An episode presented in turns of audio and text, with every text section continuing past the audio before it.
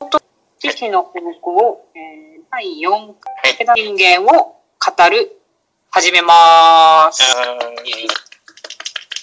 てなことで、はい。えー次回、第3回の、あのそうなん、でおす詫びを、謝罪をしていいと、あの、先にどうぞ。そうなんです。あのーお聞きいただきました。まあ、本当すみません。あの、前回ですね、あのー北条氏康を囲む7人の男たちという、遠山綱影さんの話をしたんですが、そこでですね、あの、遠山の遠い祖先だったと思うんだよね、みたいなこと言ったんですけど、言ってましたね。はい、言いましたね。調べましたらね、全然関係なかったです。どっから出てきたんだそういえば、だからっていう。あのね、えーっと、ですね、あの、平蔵っているじゃないですか、鬼平犯科長の。おーはいはい。で、その長谷川平蔵のと先祖が、北条家の、まあ、今回の宇治屋のおじいちゃんの北条早雲とちょっとゆかりがあったの。うーそうなの。今川家の関係で、北条早雲のお姉ちゃんが今川家の、うんに嫁いでて、ん。うん。で、まあ、その絡みで、その、長谷川家っていうのは、まあ、今川の、うん。うん。で、ああ、長谷川平って、そうなんだ、そこでつながりあるんだっていうのが残ってたんだね、どっかに。ほー。それがそういうことですね。遠山、あ、あった、そういうの、みたいなので、なんか、なちょっと記憶がすり、すれ、入れ替わってしまった。じゃあ、了解しました。一応あのはい第3回のあの、説明書きのところにもちょっと間違えてましたっていうことで、あのすいませんって添えておいて、お許しください。申し訳ございまはい。ということで、えっ、と、前回ね、あの、レイさんとヒロさんで、まあ、北条氏康のフーキャスティング、ちょっと3回くらいやったんですけど、まあ、元のはい企画書はね、50ページ超えるので、これ毎回やったら全部50回これになるぞと。そうなんですよ。これも大河ドラマ並みの長さになりますから、それこそ。もうね、あの、もう NHK 持ってった方が早いんですけど、 正直。そうそうそう。なんでちょっと残りの、ちょっと今日の残りの8分はちょっと武田信玄の話をしようか、はいはいはいはい。なりました。で、はい前回が、まあ、北条の話を始めるとき、はい実は大河ドラマ武田信玄が、なんか、ね、やるんだよね、みたいなことを言う、そこのちょっと、由来を聞いてありがとうございます。ありがとうございます。えっとですね、その、そもそも北条氏康が好きになった系がこの武田信玄という大河ドラマね、放送が1988年。だから俺がね、小学校2年生の時ですかね。いや、私はさすがにこれリアルタイムじゃないだよね。あね。のいあら、つって、それで多分本当に大人になってから私は見てる。うんうんですよ。ただ、ね、主演中井貴一、まあ、はいそれ以外も、まあ今、ね、こうだドラマの重鎮になってる人たちばっかり出てるから、そうそうそうそう。まあお金かかってたドラマなんだなっていうのがすごい印象。そうなんですよ。すごいもんね、このキャスティングもね。もう堤真一が子供や息子役で出たりね。ああ、そうか。そうそうそう。まだで若亡かっくなった、ね、中村勘三郎城がたね。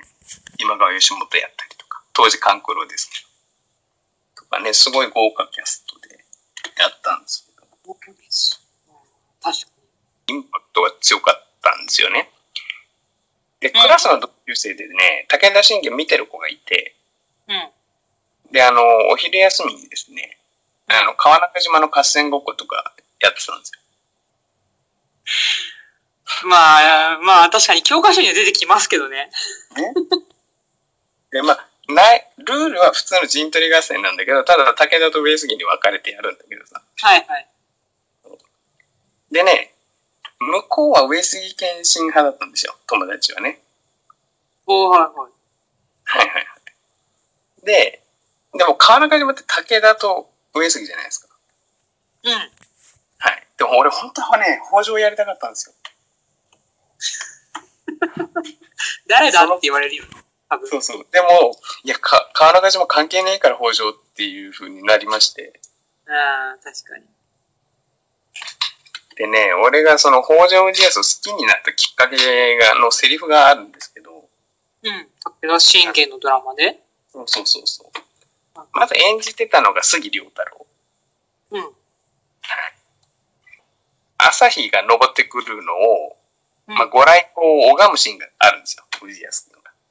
あったっけもうなんか覚えてないね。私、うろ覚えだ。あったんですよ。うん。でね、で、それを見て、あの、言うんですよ、氏康君が。朝日が昇るを見ても考えるのは戦の駆け引きのことばかり。なんたる我が生涯ぞって言うんですよ。えー。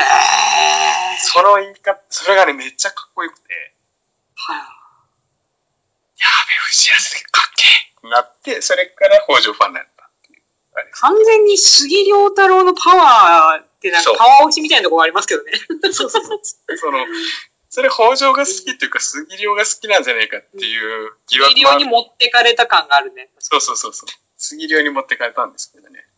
どの辺で出てました中盤ちょっと私。えっとね、そこはね、どの辺だ、そのセリフはね、あの、す、海と駿河と相模が同盟を結ぶ前の回とかのセリフだったんだけど、そうかちょっと私も見直さないとななかなか、あのさ、結構大河、NHK 大河の、まあ、癖というか、はいはいこう幼少の頃から、その青年期を経て、まあ、最後に、老齢期までやるじゃないですか。はいはい。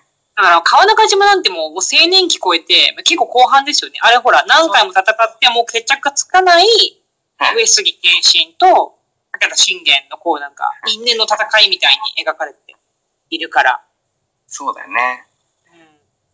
そう考えるとね、ちょっと、あの、某、あの、ウィキペディアさんを見てるんですけど、はい。川中島は第27回と8回の2回に分けてやってますね。ああ、じゃあ、ほんと真ん中折り返すところがいいところですよ。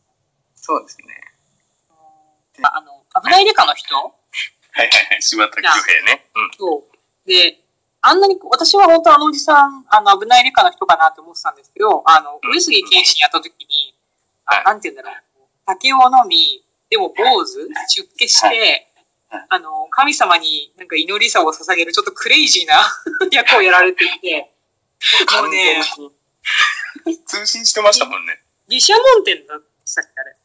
毘沙門天ですね。そう。あのね、毘沙門天に祈りを捧げる柴田恭平がね、狂ってて、やば上かったで杉すよ謙信ってこういうのなんだみたいな、もう、ね、あれで植え付けられちゃった。パチパチ言ってるそばですげえ、そうそうそうそう。そう。そう最終的にあの、毘沙門天乗り移って自分であの、毘沙門天の声も喋ってましたからね、あの人 ね。そう。だから腹話術でしょ、あれ。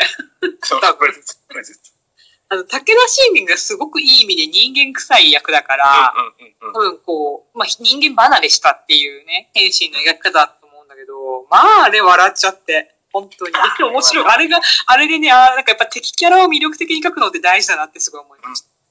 思いますね。あれはやっぱ良かったもんね。あの、柴田恭平のあの、行っちゃってる上杉謙信。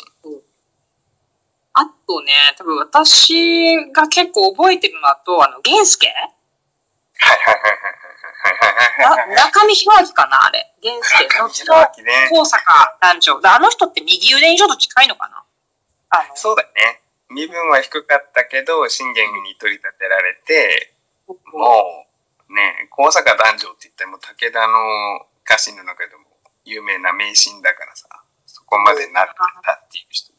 そう、あの村上博明さんがね、かっこいいかっこいいっつってどんどんかっこよくなっていくから、そうなんえー、そうそうどなんんなだに、そう、そう、これ以上かっこよくなるのみたいな。だんだんイケメンになっていくっていうね。そう。もう、あれが、あの、あの映画ちょっと見ててすごいツボでした。で、あの、上杉型があれですよ。あの、う、うついけんが、あの、ハニートラップ仕掛けるんだけど、ついけん。あの見抜いて、やっつけるっていう村上ひるひろそうだね。インパクトがあったのが、あの、三条の方、あの、武田信玄の奥さんの、はい。付き人のさ、八重、はい。はい、やえね。小川真由美のあの、凄さね。怖い。ちょっと、そう役ね。この妖怪って言われる、言われますからね。う本当になんだろう、狐とか猫とか乗り移ってんのかねレベルでちょっと。そうそうそう。だよね。あと20秒ほどでございます。あ、なるほど。早い。八重の話をした瞬間にこれが鳴るっていう。やっぱこれ語り尽くせないね。うん。で、ちょっとね、第2回はここまでで、ちょっと次もまとめて武田信玄会続きますので。はーい。じゃあ、今宵はここまでにしとうございいたしとうございま。ますす。しとうございます。はい、じゃあ、レイさんでした。ヒロさんでした。はーい。はい